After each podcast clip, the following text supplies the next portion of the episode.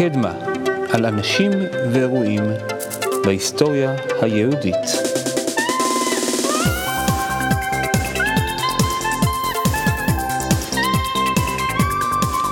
פרק ראשון, מי הם הגאונים?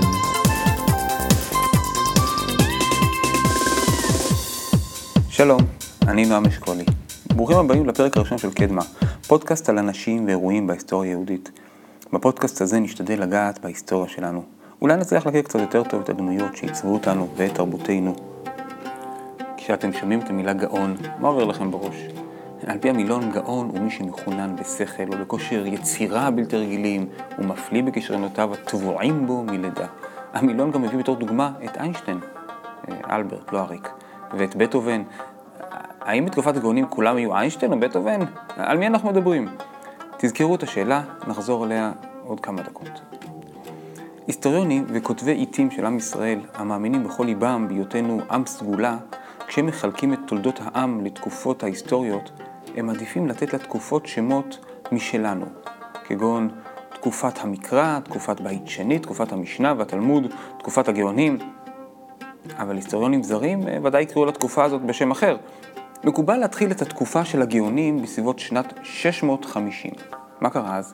עד המאה השביעית חי רוב העם היהודי תחת שלטון ביזנטיון במערב, שזה כולל את סוריה, ארץ ישראל, מצרים, המגרב, ותחת שלטון השושלת הססנית פרסית במזרח, שזה כולל את עיראק, אה, פרס וכל השטחים ממזרח וצפון מזרח להם. אבל סביב שנת 650 קורה מהפך. המוסלמים מתחילים לכבוש את האזור, ותוך 50 שנה כל האזור עובר לשליטת הערבים והאסלאם. אוכלוסייה יהודית הגדולה שחיה קודם תחת שני שלטונות שונים, הביזנטי והפרסי, חיה עתה כולה תחת שלטון ערבי מוסלמי. בניגוד לרוב שאר האוכלוסייה, היהודים שמרו על דתם ועל תרבותם. מצד אחד, התייחסו אליהם כאזרחים סוג ב', כולל תנאי עומר המשפילים. אך מצד שני, מוחמד מכיר ביהודים בתור עם הספר ובני חסות. והדבר הזה אפשר להם לקבל אוטונומיה וזכות לשלטון עצמי. צריך קצת להרחיב רקע על היהודים בבבל. כבר מחורבן בית ראשון במאה השישית לפני הספירה מגיעים יהודים לבבל ונמצאים שם עד המאה העשרים. יש איגרת מפורסמת של רב שריר הגאון משנת 987 אל חכם מקירואן, קירואן זה עיר חשובה בתוניס, הוא בא ומפרט את השתלשלות התורה שבעל פה. ובין השאר הוא מספר כי בשנת 219, בצורה שאנחנו מונים היום, למרות שרב שיר הגאון מונה את זה בתור שנת תק"ל למניין יוון. זה יוצא 1530 שנה אחרי אלכסנדר מודו, זה הכוונה במניין יוון. אז שוב, בשנת 219, רב, התלמיד של רבי יהודה הנשיא, יורד לבבל, ופוגש שם את שמואל, התלמיד החכם החשוב של בבל. שמואל מייסד ישיבה בעיר שלו, נהר דעה. רב לא רוצה להתחרות בשמואל. הוא מתרחק דרומה לסורה, עיר שבה לא היה ממש נוכחות יהודית אה, של חכמים, ופותח בסורה ישיבה. אחרי מותו של שמואל, העיר נהרדעה נחרבת על ידי פולשים תדמורים, ורב יהודה, תלמיד של שמואל, מעביר את הישיבה לפומפדיטה. מכל הסיפור הזה תזכרו בעיקר את השמות האלה, סורה ופומפדיטה. שתי הישיבות האלו, סורה ופומפדיטה, מתקיימות כמעט 800 שנה, לאו דווקא ברצף מלא. יש מדרש שכנראה נכתב בתקופת הגאונים, ונאמר בו כך: אף הקדוש ברוך הוא כרת ברית עם ישראל, שלא תשכח תורה שבעל פה. ולפיכך קבע הקדוש ברוך הוא שתי ישיבות לישראל, שיהיו הוגין בתורה יומם ולילה. ואותם שתי ישיבות לא ראו שבי ולא שמד ולא שלל ולא שלט בהם לא יוון ולא אדום, והוציאן הקדוש ברוך הוא י"ב שנה קודם חורבן ירושלים בתורתן ובתלמודן, ללמדך שמשם מתחלת הגאולה ומשם עולים לירושלים. למרות uh, חוסר ההתאמה ההיסטורי מה שדיברנו לפני רגע לבין מה שהמדרש הזה מספר, שהישיבות הוקמו כבר 12 שנה לפני שבית המקדש נחרב, בכל אופן זאת התודעה של היהודים בבבל. יש לנו שתי ישיבות מאוד ותיקות, והן המרכז של העם היהודי. אני חייב לכם תשובה למה קוראים לתקופה הזאת תקופת הגאונים. מסתבר שלישיבות בבבל קראו ישיבות גאון יעקב, שם הישיבה, על פי הפסוק בתהילים, יבחר לנו את נחלתנו, את גאון יעקב אשר אהב. לראש הישיבה קראו ראש ישיבת גאון יעקב, או אם תרצו בקיצור, גאון. וכך אנחנו פוגשים את רב שמואל גאון למשל, בתחילת המאה השמיני, את רב עמרם גאון, זה שחיבר את הסידור הראשון שהיה אי פעם במאה התשיעית, את רב סעדיה גאון, שהוא ראוי לפרק שלם שמתוכנן עכשיו, הוא אותו פוגשים במאה העשירית, ולבסוף התקופה את רב שריר הגאון ואת בנו רב היי גאון במאה ה-11, שהם יחתמו את התקופה. מאיפה אנחנו יודעים על התקופה? שני חיבורים גדולים שנשתמרו בידינו הם הבסיס העיקרי לידע המקיף שיש לנו על יהדות בבל. אחד, חיבור שכתב יהודי בשם נתן הכהן במאה העשירית, בשם עכבר בגדד, ידיעות בגדד, שבו תיאר את מוסדות ההנהגה בבבל ואת התנהלותם החברתית והפוליטית של העומדים בראשם. הספר השני הוא תשובה שכתב רב שריר הגאון, ראש ישיבת פומפדיטה בסוף המאה העשירית, לשאלה ששאלו אנשי קירואן בדבר התפתחות התורה שבעל פה. הזכרנו חלק מהתשובה הזאת קודם. בחלק האחרון של התשובה הוא מביא מידע רב, כולל תאריכים, על גאונים וראשי גולה של בבל, עד לימיהם שלו ועל של בנו היי, שלימים יירש את מקומו. חוץ משני הספרים האלה, יש גם הרבה פירורי מידע שניצו בגניזה הקהירית. כולם ביחד בונים את התמונה של התקופה. אז בכל התמונה הזאת, אנחנו רואים שיש לנו את שתי הישיבות, ומלבד הישיבות, המוסד השלישי החשוב בבבל הוא ראש הגולה, או בארמית, כמו שקוראים לו, רש גלותה. את התואר ראש הגולה אנחנו מוצאים כבר מתחילת ההתיישבות של היהודים בבבל. הוא היה בעל הסמכות המדינית, בין כלפי פנים והן כלפי חוץ. לפי המסורת שהייתה בידי ראשי הגולה, הם היו מצאצאי יהויכין המלך, אה, מזרע בית דוד, כלומר צאצאים של דוד המלך, ולכן בעלי לגיטימציה לשלוט. בדרך כלל העדיפו שגם ראש הגולה יהיה תלמיד חכם בעצמו, אה, למרות שלא תמיד זה היה המצב.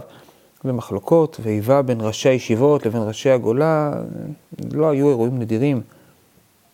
למה ראש יהודים של יהודי בבל, קהילה אחת בכל התפוצות, קוראים לו ראש הגולה? כי מבחינתם, הגולה זה בבל, אין משהו אחר שנקרא הגולה. בבבל, כולל האזורים של עיראק ופרץ, הפרס, במשך תקופות ארוכות, הם אכן היו רוב יהודי הגולה. אבל מסתבר שבמשך יותר ממאה שנה לא היה ראש גולה. הסיבה לכך היא אירוע טרגי, אבל גם מדהים. לא תמיד היה טוב, או, או אפילו, נקרא לזה, סביר על היהודים בבבל. אבל המצב החמיר באזור שנת 500. אני מזכיר שאנחנו עדיין לא בתקופת הגאונים, מדברים עוד 150 שנה עוד לפני תקופת הגאונים. ובתקופה הזאת החיים של היהודים נהיו ממש בלתי נסבלים, כולל פגיעות ללא הפסקה בנפש וברכוש, בעידוד השלטונות. ראש הגולה, מר זוטרה, מר זוטרה השני ליתר דיוק, עושה מעשה ואוסף צבא של 400 לוחמים כנגד השלטון הססני, שבאותה תקופה היה חלש. ומר זוטרה, ראש הגולה, מצליח במרד נגד השלטון, הוא מצליח להקים ממלכה עצמאית במשך שבע שנים בעיר מחוז. תדמיינו לעצמכם, ממלכה יהודית בבבל.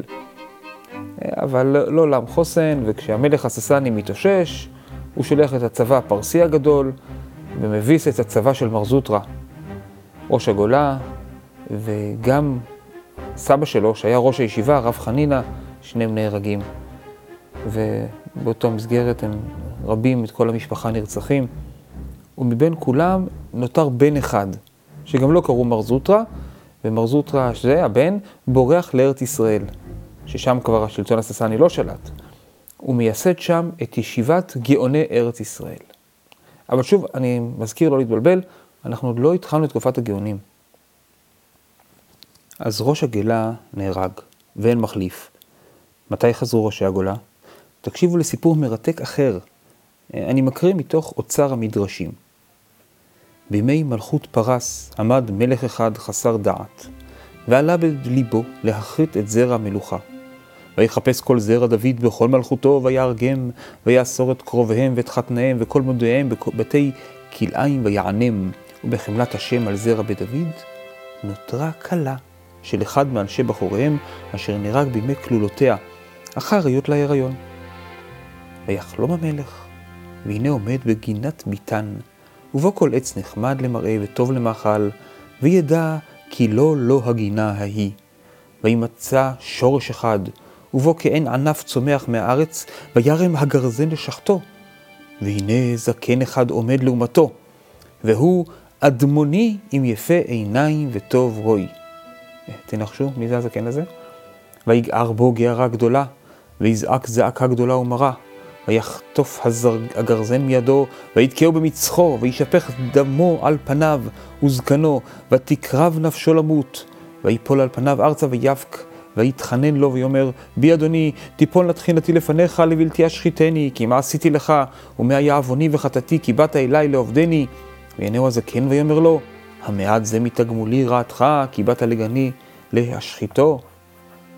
הסיפור ממשיך, איך הזקן, אני מבין שהנחתם שזה דוד, אה, שזה הבנתם שזה דוד המלך, מאיים בחלום על המלך הפרסי, המלך שרצח את כל אה, משפחת בית דוד, והמלך מבקש על נפשו. בבוקר המלך מתעורר מהחלום ומוצא דם במיטה, ובאימה קורא לחכמיו לפתרון החלום. ובדומה לסיפור יוסף, מוצאים חכם יהודי בכלא, כן, מכירים את הסיפור, שהוא שם שם בלא עוול בכפיו, וכמובן החכם היהודי פותר את החלום. אני ממשיך מאוצר המדרשים, את פתרון החלום. הגן אשר ראית, משפחת בית דודי, והאילנות אשר בו גדולים וקטנים הם, בניו וזקנים ובחורים ועוללים. והפירות אשר הם נחמד למראה וטוב למאכל, הם החכמים המשכילים בכל חוכמה ומביני מדע עושה חסד ופועלי צדק, ואשר עמדת בחמתך לגן להחריט ממנו כל עץ וענף ועלים יחד, הוא אשר גזרת להרוג אותם, ורותם לבקע ולולהם לרטש במכת חרב והרג ואובדן? ובחפשך הגן לראות אם נותר שורש מצמיח לעקרהו, ותמצא לך שורש אחד מצמיח מעל הארץ, אמת. כי נשאר לבית דוד אישה אחת הרה הריון קטן, מקרוב נזרע.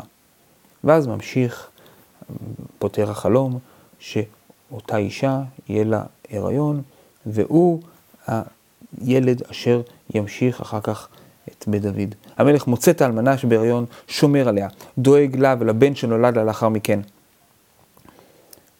ויסטנאי, בן חנינאי, גדל ומרשים בחוכמתו. אבל כל עוד הוא ילד, חכם אחר משמש כראש יהודים בפועל. כשבוסטנאי בן 16, כובשים הערבים, ובראשם עלי אבן אבו טלב. זה החליף הרביעי, והוא גם היה בין השאר בן דוד של מוחמד. הוא כובש את בגדד מידי הפרסים. והגאונים מספרים כי לקראת עלי יוצאים ראש הישיבה המקומי בשם רבי יעקב, יחד עם 90 אלף מישראל לקבל את פניו. כנראה הפגנת התמיכה הענקית הזאת עשתה רושם טוב, והחליף מאשר להם להחזיר את מוסד ראש הגולה. מסתבר, אחרי דורות, שלראשי הגולה היה חותם בצורת זבוב. מפתיע. מפתיע, אבל גם מאחורי זה יש סיפור שמתקשר לענייננו. בוסטנאי, מיודענו, בא אל עלי לקבל את תפקיד ראש הגולה, בתור הצאצא השורד. אבל כאן הדברים מסתבכים.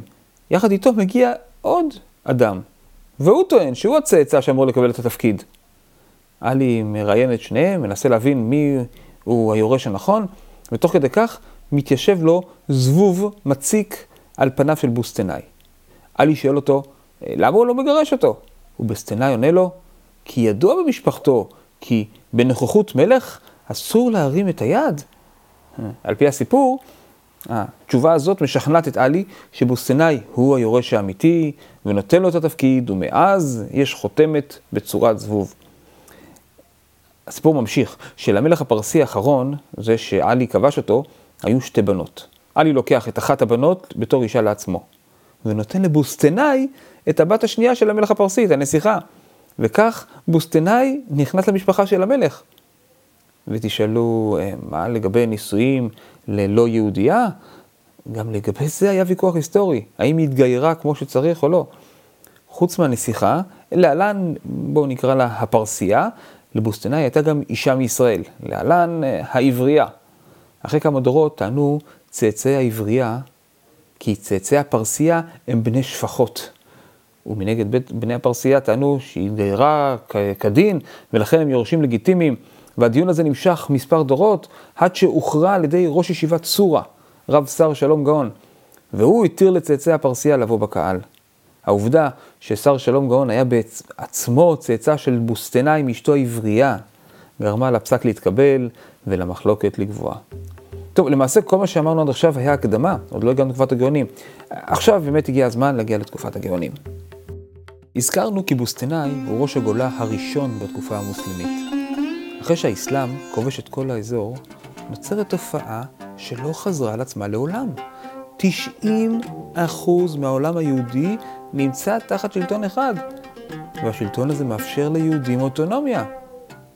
התקופה אומנם נחשבת חלק אה, מימי הביניים, אבל באזור שעליו אנחנו מדברים, כדאי שתשכחו מכל מה ששמעתם על ימי הביניים באירופה. בעולם המוסלמי מתרחשת פריחה טכנולוגית ותרבותית מדהימה לאורך מאות השנים של תקופת הגאונים. והיהודים הם חלק מכך. והמוסדות המרכזיים של היהודים, שהחיים סובבים, סובבים סביבם, הם ראש הגולה ושתי הישיבות.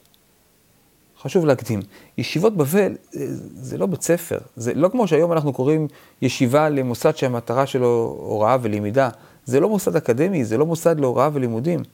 ישיבה הייתה המוסד השופט, המבצע, המחוקק, שעומד בראש תחום גיאוגרפי.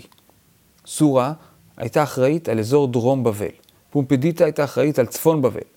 במרכז בבל, היום החוקרים אומרים, בעקבות אה, מסמכים ותעודות שמצאו בגניזה הקיירת, כי גם לראש הגולה הייתה את הישיבה שלו.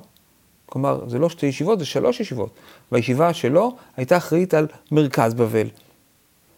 אדם שעומד בראש הישיבות של סורה ופומפדיטה, כמו שאמרנו, קוראים לו גאון. התואר הזה לא מעיד בהכרח שהוא חייב להיות החכם שהוא החכם ביותר, או בעל הידע הרב ביותר. איך חכם יכול להגיע לעמדה של גאון?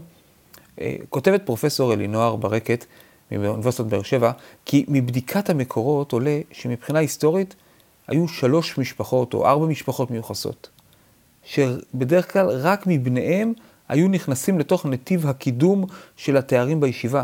כל גאון שמצליח לכבוש עמדה כזאת, היה ממנה מישהו במשפחה, אה, בן, חתן, גיס, כל גבר כשיר במשפחה, לתפוס מקום בנתיב הקידום. ואם אפשר, גם שישב בשורה הראשונה של הישיבה. וזאת הדרך הבטוחה ביותר לעלות בדרגה. ולרוב, כשגאון נפטר, היה מתנהל מאבק על תפיסת מקומות בין צאצאי המשפחות האלה. אה, לפעמים כוח פוליטי ו- ו- ולובי פוליטי של אנשי כספים שתמכו במועמד כזה או אחר, גם שיחקו תפקיד משמעותי. כך התנהלו הדברים, גם בשתי הישיבות וגם במוסד הממלכתי, לכאורה מסודר, של ראש הגולה. בראש הישיבה עמד ראש הישיבה, כמו שאמרנו, קוראים לו הגאון. השני בדרגה זה אב בית הדין, ויחד עם עוד שניים, עוד שני חכמים, הם הרכיבו את בית הדין של הישיבה. שלושתם נקראו חברים. אז עם שלושת החברים ישבו בשורה הראשונה מול הגאון עוד שבעה אנשים, סך הכל עשרה. התואר של שבעת האנשים האלה היה אלוף, או ראש כלה. השורה הראשונה בארמית נקראת דרה קמה, השורה הראשונה. ולכן ראש הכלה, המשמעות שלו היה, הוא היה ראש השורה. וכאן להבין כי כנראה היו שבע שורות. בכל שורה, ככה כותב נתן הכהן, שהזכרנו אותו, ישבו עשרה אנשים. אז כל אלוף כזה ישב בשורה הראשונה, היה ראש השורה, היה אחראי על אחת השורות. וסך הכל, כמו שמבינים מהספר של נתן הכהן, היה כמות האנשים בישיבה בין 70 ל-80, והתפקיד המרכזי של האנשים האלה היה להתכנס פעמיים בשנה ולהכין עצמם במשך חודש מרוכז למשימה שנעשתה בשבוע האחרון של החודש. לענות על כל השאלות שנשלחו מתפוצות ישראל אל הגאון. לכל קהילה בתפוצות היה ראש קהילה, הרב המקומי. מי שנתקל בבעיה בכל תחום שהוא, היה מפנה את השאלה לראש הקהילה שלו. בדרך כלל ראש הקהילה היה עונה לו במקום, מה שהוא יכל, אבל אם לא ידע לענות, אז ראש הקהילה היה שולח שאלה לגאון של הישיבה, שהקהילה שלו הייתה שייכת אליה. כן, לכל ישיבה היה מונופול על איזה קהילות קשורות אליה. ראש הקהילה הזה, של אותה קהילה בתפוצות, היה מצרף לשאלה גם סכום כסף בתור תרומה. וזה מקור ההכנסה והקיום העיקרי של הישיבות ושל התלמידים בה. את השאלות היו אוספים במשך חצי שנה. והגאון היה מכנס פעמיים בשנה, פעם בקיץ, באלול, ופעם בחורף באדר, את הפורום שלו, את הישיבה. למה דווקא בחודשים האלה? זה החודשים הכי יבשים מבחינה חקלאית. בשאר חמשת החודשים, בין כנס אחד למשנהו, היו אנשי הישיבה בבתיהם, מכינים עצמם על ידי לימוד מסכת מסוימת במשנה ובתלמוד, מסכת שראש הישיבה היה מטיל עליהם ללמוד ולהבין. ובחודש של ההתכנסות של הישיבה, שקוראים לו ירחי הקלה, עסקו במסכת שלנו בבית. מדברים, מפרשים, מתווכחים. הגאון מקשיב, מתקן ומסכם, וכך אנשי הישיבה מכינים את עצמם לקראת עיקר עיסוקם, החקיקה. בשבוע האחרון של החודש, היה סופר הישיבה קורא בקול לפני הישיבה שאלה שנשלחה במהלך חצי השנה האחרונה. אנשי הישיבה היו דנים בשאלה ומציעים פתרונות, והגאון מקשיב. ובסופו של דבר, הגאון היה מסכם את התשובה ומכתיב אותה לסופר. עוד מקצוע שהיה בישיבה. הסופר היה כותב, הגאון היה חותם על התשובה, והתשובה הייתה נשלחת לקהילה. העובדה שהמרכז השלטוני המוסלמי היה בבבל, והמוסלמים שלטו על רוב רובם של הארצות שהיהודים היו בהם, חיזק עוד יותר את המעמד של ישיבות הגאונים ואת החשיבות שלהם. לכל ישיבה יש את הקהילות הקשורות אליה, ושולחות אליה שאלות ותרומות, ושולחות לשם תלמידים, וגם מקבלת משם רבנים לקהילה כשצריך. בבל היא המרכז היהודי. התורה נמצאת שם, בבבל. מוסדות הלימוד המרכזיים, שם. אם אתם קהילה במרוקו, בספרד, ביוון, במצרים, ואתם צריכים רב, איפה תוכלו למצוא אותו? אם יש לכם שאלה כלשהי בהלכה, לאן תשלחו אותה? אם יש לכם שאלה בפילוסופיה, בהיסטוריה, אם יש ויכוח עם האישה, כל פן בחיים היהודיים שיש בו התלבטות, שולחים שאלה אל הגאון. הגוגל של התקופה. אבל עם זמן תגובה קצת יותר ארוך, של מכתבים שנודדים על פני ארצות ויבשות. מאז שגילו את הגניזה הקהירית, אנחנו כבר מונים היום כמעט עשרת אלפים תשובות שהשתמרו מתקופת הגאונים. ואפשר להניח שהם רק חלק ממה שנכתב, אז אנחנו מבינים שהיה פה מפעל אדיר שחיבר את כל הקהילות היהודיות למרכז אחד. חלק מהשו"תים נאספים לתוך ספרים, והנה לכם תחילת עידן ספרות ההלכה. עד אז אין ספרים של הלכה, וזה לא במקרה. היום כשאנחנו מדברים על תושבע, תורה שבעל פה, אנחנו מתכוונים למדפים, מדפים של ספרים כתובים. ממש לא משהו שאפשר לדעת את כולו בעל פה. אבל אז כמעט הכל היה בעל פה. התלמוד בעצמו מועבר בעל פה. היה בישיבות מקצוע שקראו לו גרסנים, של אנשים שלמדו בעל פה את התלמוד. וכל הלימוד נעשה בעל פה. הסוגיות התלמודיות שהתעצבו בדורות שקדמו לגאונים, הופכים להיות למה שאנחנו קוראים היום טקסט קנוני. כלומר, טקסט מקודש שאין לשנותו, הלימוד המרכזי סביבו. והעובדה שלא כתבו, או ליתר דיוק, גם אם כתבו, זה נחשב פחות אמין מהעברה בעל פה, נראה מוזר לדור שלנו. אבל בעיניים שלהם, כל אחד יכול להעתיק טקסט. מי יודע אם הוא העתיק נכון את הטקסט? אולי הייתה איזו שגיאה? לעומת זה, בהעברה בעל פה, אנחנו סומכים על האנשים שזה המקצוע שלהם. מתאמנים כל היום בלזכור, כולל היה להם סימנים מיוחדים. שבחלק מהסוגיות נשארו לנו חלק מהם בפנים. אנשים שנבחנו כל הזמן היכולת שלהם לזכור. יש מכתב מעניין של הרב שר שלום גאון, שהיה באמצע המאה התשיעית, שמדגים את הגישה הזאת. שאלו אותו שאלה הלכתית לגבי גוי שנגע ביין של יהודי. תשובה די מורכבת. והתשובה שלו, ואני מצטט, כולן מסובכות זו בזו, ומאפילות ביותר, ואם היה רצון והייתם לפנינו, היה אפשר לפרשן יפה יפה, ולבררן יפה יפה זו מזו, כמו דבר דיבור על אופניו. מפני שכשתלמיד יושב בפני רבו ויישא ויתם בדבר הלכה, ידע רבו לאיזה צד ליבו נוטה, ומה מתעלם ממנו, ומה מתברר לו, ומה מתעקש לו, ופושט לו עד שמאיר עיניו, ומראה לו פנים בהלכה. אבל בכתב, כמה אפשר לו? כלומר, אתם רוצים תשובה? תבואו לפה ונסביר לכם. אבל לכתוב? איך אפשר להעביר את כל הפרטים והדיוקים ולוודא שהבנתם על ידי כתיבה? אז מה באמת לגבי כתיבה של ספרים? השו"תים, הספרי שאלות ותשובות, נאגדו לספרים, הועתקו ונלמדו בכל התפוצות, אבל מראש לא כתבו אותם בתור ספרים. לכתוב ספרים לא היה חלק מהתפקיד של הגאון. עד תקופתו של רב סעדיה גאון במאה העשירית, בסך הכל נכתבו שלושה ספרים, וגם הספרים האלה לא נכתבו על ידי הגאונים. הספר הראשון שנכתב נקרא שאילתות דרב אחי גאון, ויש סיפור מעניין מאחוריו. רב אחי גאון בכלל לא היה גאון. כלומר, הגיוני שבימינו היינו קוראים לו גאון הדור אה, וכדומה, אבל הוא לא הגיע להיות ראש ישיבה ולקבל את התואר גאון. הוא היה מגדולי החכמים בבבל. בסוף המאה הראשונה של תקופת הראשונים, אה, בשנים 680-752.